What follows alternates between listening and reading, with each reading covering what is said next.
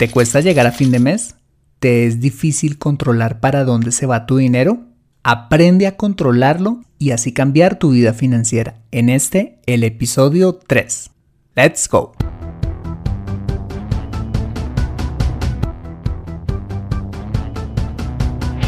Bienvenido a Consejo Financiero, el podcast de finanzas personales donde aprenderás a manejar inteligentemente tu dinero, salir de deudas tomar buenas decisiones financieras y alcanzar una prosperidad sólida y duradera.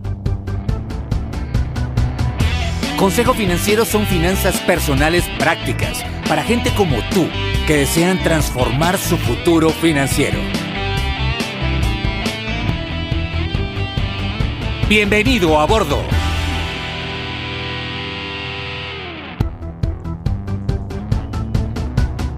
Hola, soy Fernando Fernández y quiero darte la bienvenida a una edición más de Consejo Financiero, tu podcast, tu programa de finanzas personales en el que aprenderás a manejar inteligentemente tu dinero, a salir de deudas, a tomar buenas decisiones financieras, en otras palabras, a no cometer errores con tu dinero y los principios para alcanzar una prosperidad sólida y duradera. Tener educación financiera no es exclusivo para los expertos en finanzas, todo lo contrario es algo determinante para alcanzar éxito en tu vida. No importa si eres socorrista, escritor, técnico de aviación, artista, piloto de Fórmula 1, productor musical, medallista olímpico, químico o cualquiera que sea tu ocupación, tarde o temprano necesitarás aprender a administrar correctamente tu dinero y así lograr, por supuesto, tus objetivos de vida. En Consejo Financiero aprenderás todo lo que necesitas para ser un experto de tus finanzas personales. Te invito también a visitar mi cuartel general en www.consejofinanciero.com, donde podrás encontrar este y muchos más contenidos de finanzas personales que estoy seguro van a ser de utilidad para tu vida financiera. Asimismo te recuerdo que puedes encontrarme en LinkedIn como Fernando Fernández y en Twitter como arroba consejo acertado. Bueno, y como siempre, bienvenido a bordo. ¿El dinero no te alcanza? ¿Te cuesta llegar a fin de mes? ¿Te es difícil controlar para dónde se va tu dinero? Bueno, lo que necesitas es aprender a hacer un presupuesto. Imagínate que hoy en día el 66% de las personas que tienen ingresos como tú o como yo no hacen un presupuesto, es decir, gastan conforme la vida se va presentando sin tener un control sobre su propio dinero, llevando a este tipo de personas a dos situaciones. Uno, a gastar más de lo que ganan y dos, usar el crédito para financiar la diferencia. Quiero contarte que en mis 11 años de experiencia como asesor financiero, me he dado cuenta que esos dos problemas han llevado al estancamiento financiero a muchas personas, incluyendo increíblemente también a las que tienen altos ingresos, pues cuando gastan más de lo que ganan, tienen que endeudarse para mantener un nivel de vida que está por fuera de sus posibilidades y a la larga pues hipoteca a muy altas tasas de interés sus ingresos futuros a través del crédito. No hay ingreso que aguante tales hábitos financieros. Te cuento algo paradójico. Con frecuencia me encuentro a personas de bajos ingresos que pueden ahorrar hasta un 30% de sus ingresos mensuales. ¿Por qué? Porque tienen orden en sus finanzas. Y también me encuentro con personas de altísimos ingresos que no pueden ahorrar ni siquiera un 2% de ellos. Como ves, los ingresos de una persona no son determinantes para su crecimiento económico, sino el orden y sobre todo el control de dichos ingresos. Por esta razón, llevar un presupuesto es la columna vertebral de tus finanzas personales, pues te ayuda a, primero, a controlar tu dinero. En lugar de que te preguntes a dónde se fue tu dinero, el presupuesto te ayuda que tú le digas al dinero a dónde tiene que ir. Segundo, cuando llevas un presupuesto, te ayuda a generar riqueza, porque cuando tienes bajo tu control los gastos, evitas gastar más de lo que ganas y eso te ayuda a generar capacidad para ahorrar e invertir. Y tercero, genera felicidad. ¿Por qué? Aunque suene algo filosófico, es así. Pues el presupuesto te ayuda a fijarte metas financieras y a cumplirlas no a través del crédito, sino a través de la disciplina sin tener que pagar altas tasas de interés. Si quieres saber hacer un presupuesto con estas características que te ayuda a controlar tu dinero, generar riqueza y generar felicidad, y en últimas, como te lo prometemos en este podcast, proporcionarte una prosperidad sólida y duradera, voy a sugerirte 5 pasos para hacer un presupuesto que realmente funcione. Bien, te preguntarás entonces qué es un presupuesto. Bueno, el presupuesto es simplemente una lista detallada de tus ingresos y de tus gastos mensuales, cuyo propósito es darle un destino específico hasta el último céntimo que recibas de ingreso cada mes. Esta herramienta la puedes llevar a mano en una hoja de papel, en una hoja de cálculo en tu computadora o en tu móvil a través de una aplicación de presupuesto. Como ves, hay muchas maneras de hacerlo. ¿Cuál es la mejor? La que más se adapte a tus necesidades. Un presupuesto organizado debe estar dividido en categorías. A continuación voy a presentarte las que yo recomiendo y que debería tener un presupuesto bien completo. La primera de estas categorías son los ingresos, en la parte superior de tu presupuesto. En esta primera categoría vas a relacionar tus ingresos netos mensuales o los tuyos y los de tu pareja si tienes ya un hogar constituido. Cuando hablo de ingresos netos me refiero al ingreso real recibido, después de restar los impuestos, la salud y otras deducciones que te hagan antes de recibir ese dinero en tu cuenta o en efectivo. Bien. La segunda categoría muy importante que debe ir después de los ingresos es la categoría de ahorro e inversión. Es importante que antes de empezar a gastar, debes separar un porcentaje de tus ingresos que te van a ayudar a generar riqueza. Warren Buffett, el especialista y experto inversionista financiero, dice, no ahorres lo que te queda después de gastar. Al contrario, gasta lo que queda después de ahorrar. Si entras a www.consejofinanciero.com, ahí tengo un artículo en donde hago un análisis de este concepto. ¿Qué otras categorías debería tener tu presupuesto? Entonces, por ejemplo, los gastos de hogar, que son todos aquellos relacionados con el funcionamiento de tu casa, como el pago de servicios públicos, internet, telefonía celular, empleada doméstica, el pago del alquiler de tu vivienda, la hipoteca, los impuestos, entre otros. Otra categoría son los gastos de alimentación, que como su nombre lo indica, hace referencia a los gastos en los que debes incurrir para alimentación de tu familia, como la compra de las provisiones o víveres o la alimentación cuando vas al trabajo. También debes incluir los gastos de transporte, lo que son taxis, rutas escolares, la gasolina, los gastos de educación, que son todos aquellos rubros que tienen que ver con la educación de tu familia, las matrículas, las pensiones, los cursos, materiales de estudios, eh, el pago de las universidades, entre otros. También las obligaciones financieras, que son todas aquellas obligaciones que tienes vigentes con bancos, con prestamistas, eh, con líneas de crédito y demás.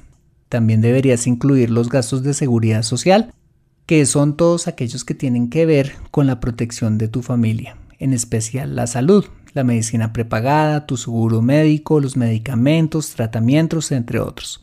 También, por supuesto, eh, los gastos de recreación. No todo en el presupuesto debe ser aburrido. Em, los gastos de recreación pues son todos aquellos rubros que nos permiten disfrutar de una porción de nuestro dinero cada mes en forma responsable como las salidas en familia o con amigos, las celebraciones, la práctica de deportes, hobbies, entre otros aspectos. También deberías hacer una categoría de las donaciones y ayudas financieras, que son todas aquellas contribuciones que haces a tu iglesia, comunidad o si le ayudas financieramente a tus padres o a familiares. Y también incluir todos los gastos varios, que son todos aquellos numerosos rubros que se caracterizan por su alta frecuencia y sus montos bajos, como la peluquería, los regalos, la lavandería, la suscripción a revistas, el café que te tomas a diario, entre otros. En el presupuesto hay dos tipos de gastos, los regulares y los estacionales. ¿Qué son los gastos regulares? Son todos aquellos gastos que se presentan todos los meses, como el pago de las pensiones o la colegiatura de tus hijos, el pago de la hipoteca, el alquiler de, de tu apartamento, etc. Y están los estacionales, que son todos aquellos gastos que no se hacen todos los meses, pues se presentan cada trimestre, cada semestre o una vez al año, lo que hace necesario no hacer un avance de la tarjeta de crédito para pagarlos cuando lleguen, sino hacer una provisión mensual que tiene que estar en tu presupuesto y debes guardarlo en un fondo, como el pago de tus impuestos, las universidades, las vacaciones o el vestido, entre otros. Bien, ahora que ya conoces qué es un presupuesto y qué lo compone, vamos a ver los cinco pasos que te voy a sugerir para llevar un presupuesto de éxito. El primer paso que tienes que llevar a cabo para eh, hacer tu presupuesto es definir una fecha de corte para él. ¿En qué consiste esto? Es simplemente en definir un periodo de tiempo eh, que vas a presupuestar, que normalmente es de un mes. Por ejemplo, del 20 de agosto al 19 de septiembre o del 1 de marzo al 31 de marzo. Debes establecer este periodo de tiempo de acuerdo a tu entrada principal de ingresos cada mes. Te doy un ejemplo. Supón que eres empleado y recibes tu salario el día 20, deberías hacer un presupuesto del 20 de ese mes al 19 del siguiente. Si por el contrario eres freelancer, autónomo, independiente o tienes un negocio y recibes ingresos en diferentes fechas o montos, bueno, pues debes definir una fecha de corte en los días del mes que usualmente llegan el grueso de tus ingresos. La verdad es un reto hacer un presupuesto para quien percibe ingresos así, pero no es tan difícil una vez te acostumbras. Bien, después de definir esta fecha de corte, vas a hacer tu primer presupuesto. Cada mes de gastos es diferente a los demás. Tu patrón de gastos no es el mismo en diciembre, mes en el cual gastas en regalos y celebraciones, que en febrero, un mes de gasto normal. Por esa razón, debes hacer un presupuesto para cada mes o periodo que atienda las necesidades particulares de cada uno.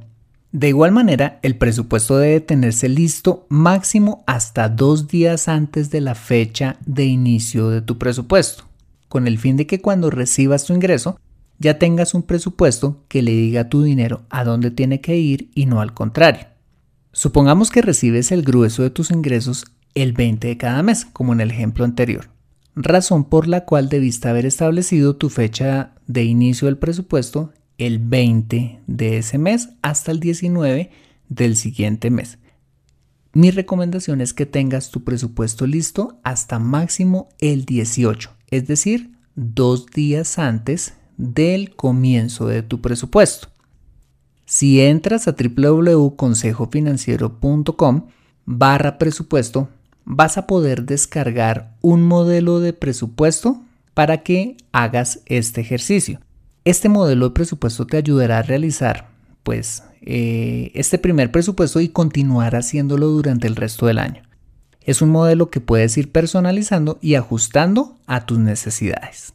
Bien, una vez ya has diligenciado el modelo de presupuesto que te sugiero o has hecho el modelo de presupuesto que más te guste o se adecue a tus necesidades, vamos a ajustar el presupuesto en base cero. ¿En qué consiste esto? Cuando tú ya has diligenciado el modelo, vas a encontrarte con una de dos situaciones. La primera es que tengas déficit, es decir, que gastas más de lo que ganas, o la de superávit, que gastas menos de lo que te ganas. ¿Qué vas a hacer en uno y en otro caso?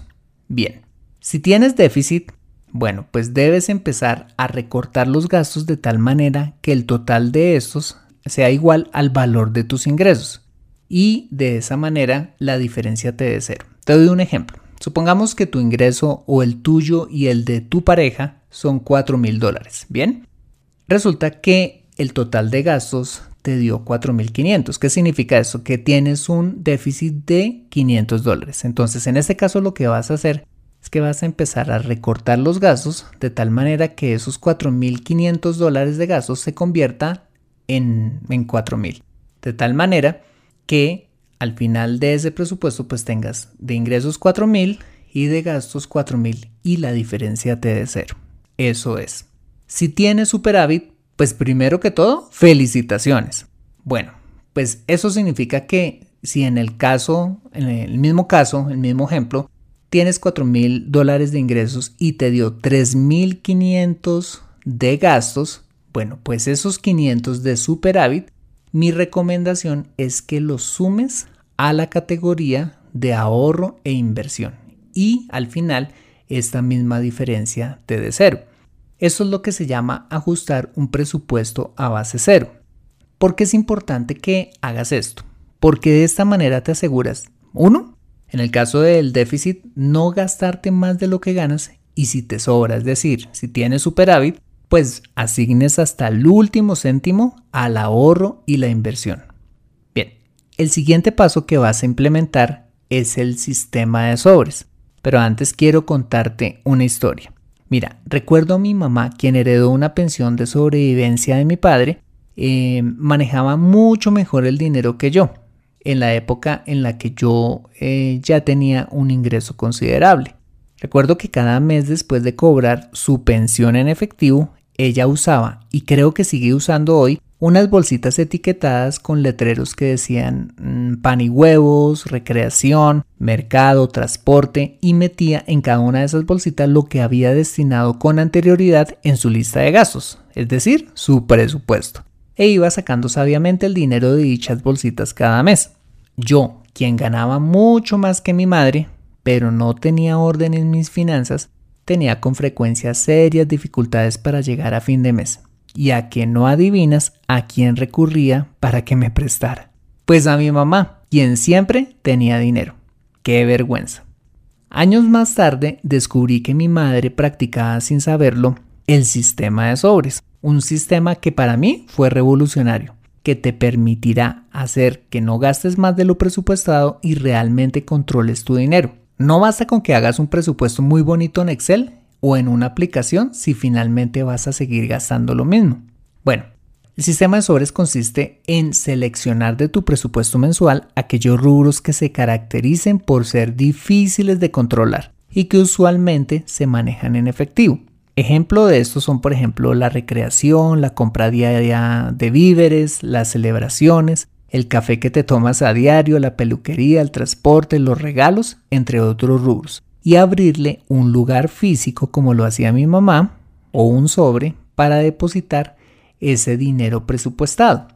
Vamos a suponer que hiciste tu presupuesto, lo ajustaste en base cero y seleccionaste 10 rubros difíciles de controlar. Entonces simplemente es abrirle un lugar físico a ese, a ese rubro, que puede ser una bolsita, un sobre, una bota o un archivador en fuelle, que es el que a mí más me gusta porque lo puedes rotular y de esa manera tener pues todo muy bien organizado.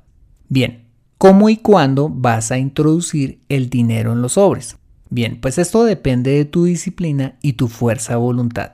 Te doy dos opciones para que administres tu sistema de sobres. La primera opción es que si mm, encuentras que tú tienes fuerza de voluntad y organización, si definiste que vas a gastar, por ejemplo, 32 dólares al mes en el café que tanto disfrutas y no te vas a gastar todo el dinero la primera semana, introduce el sobre el valor mensual presupuestado. La opción 2 es que si no tienes fuerza de voluntad y la verdad te falta organización, vas a implementar algo que se llaman los días de pago familiar, consistente en los en la elección de cuatro días en el mes en los que vas a sacar el dinero de tu banco y los vas a introducir en cada sobre. ¿Cuáles son estos días? El día primero, el día 8, el 16 y el 24. Entonces te doy un ejemplo.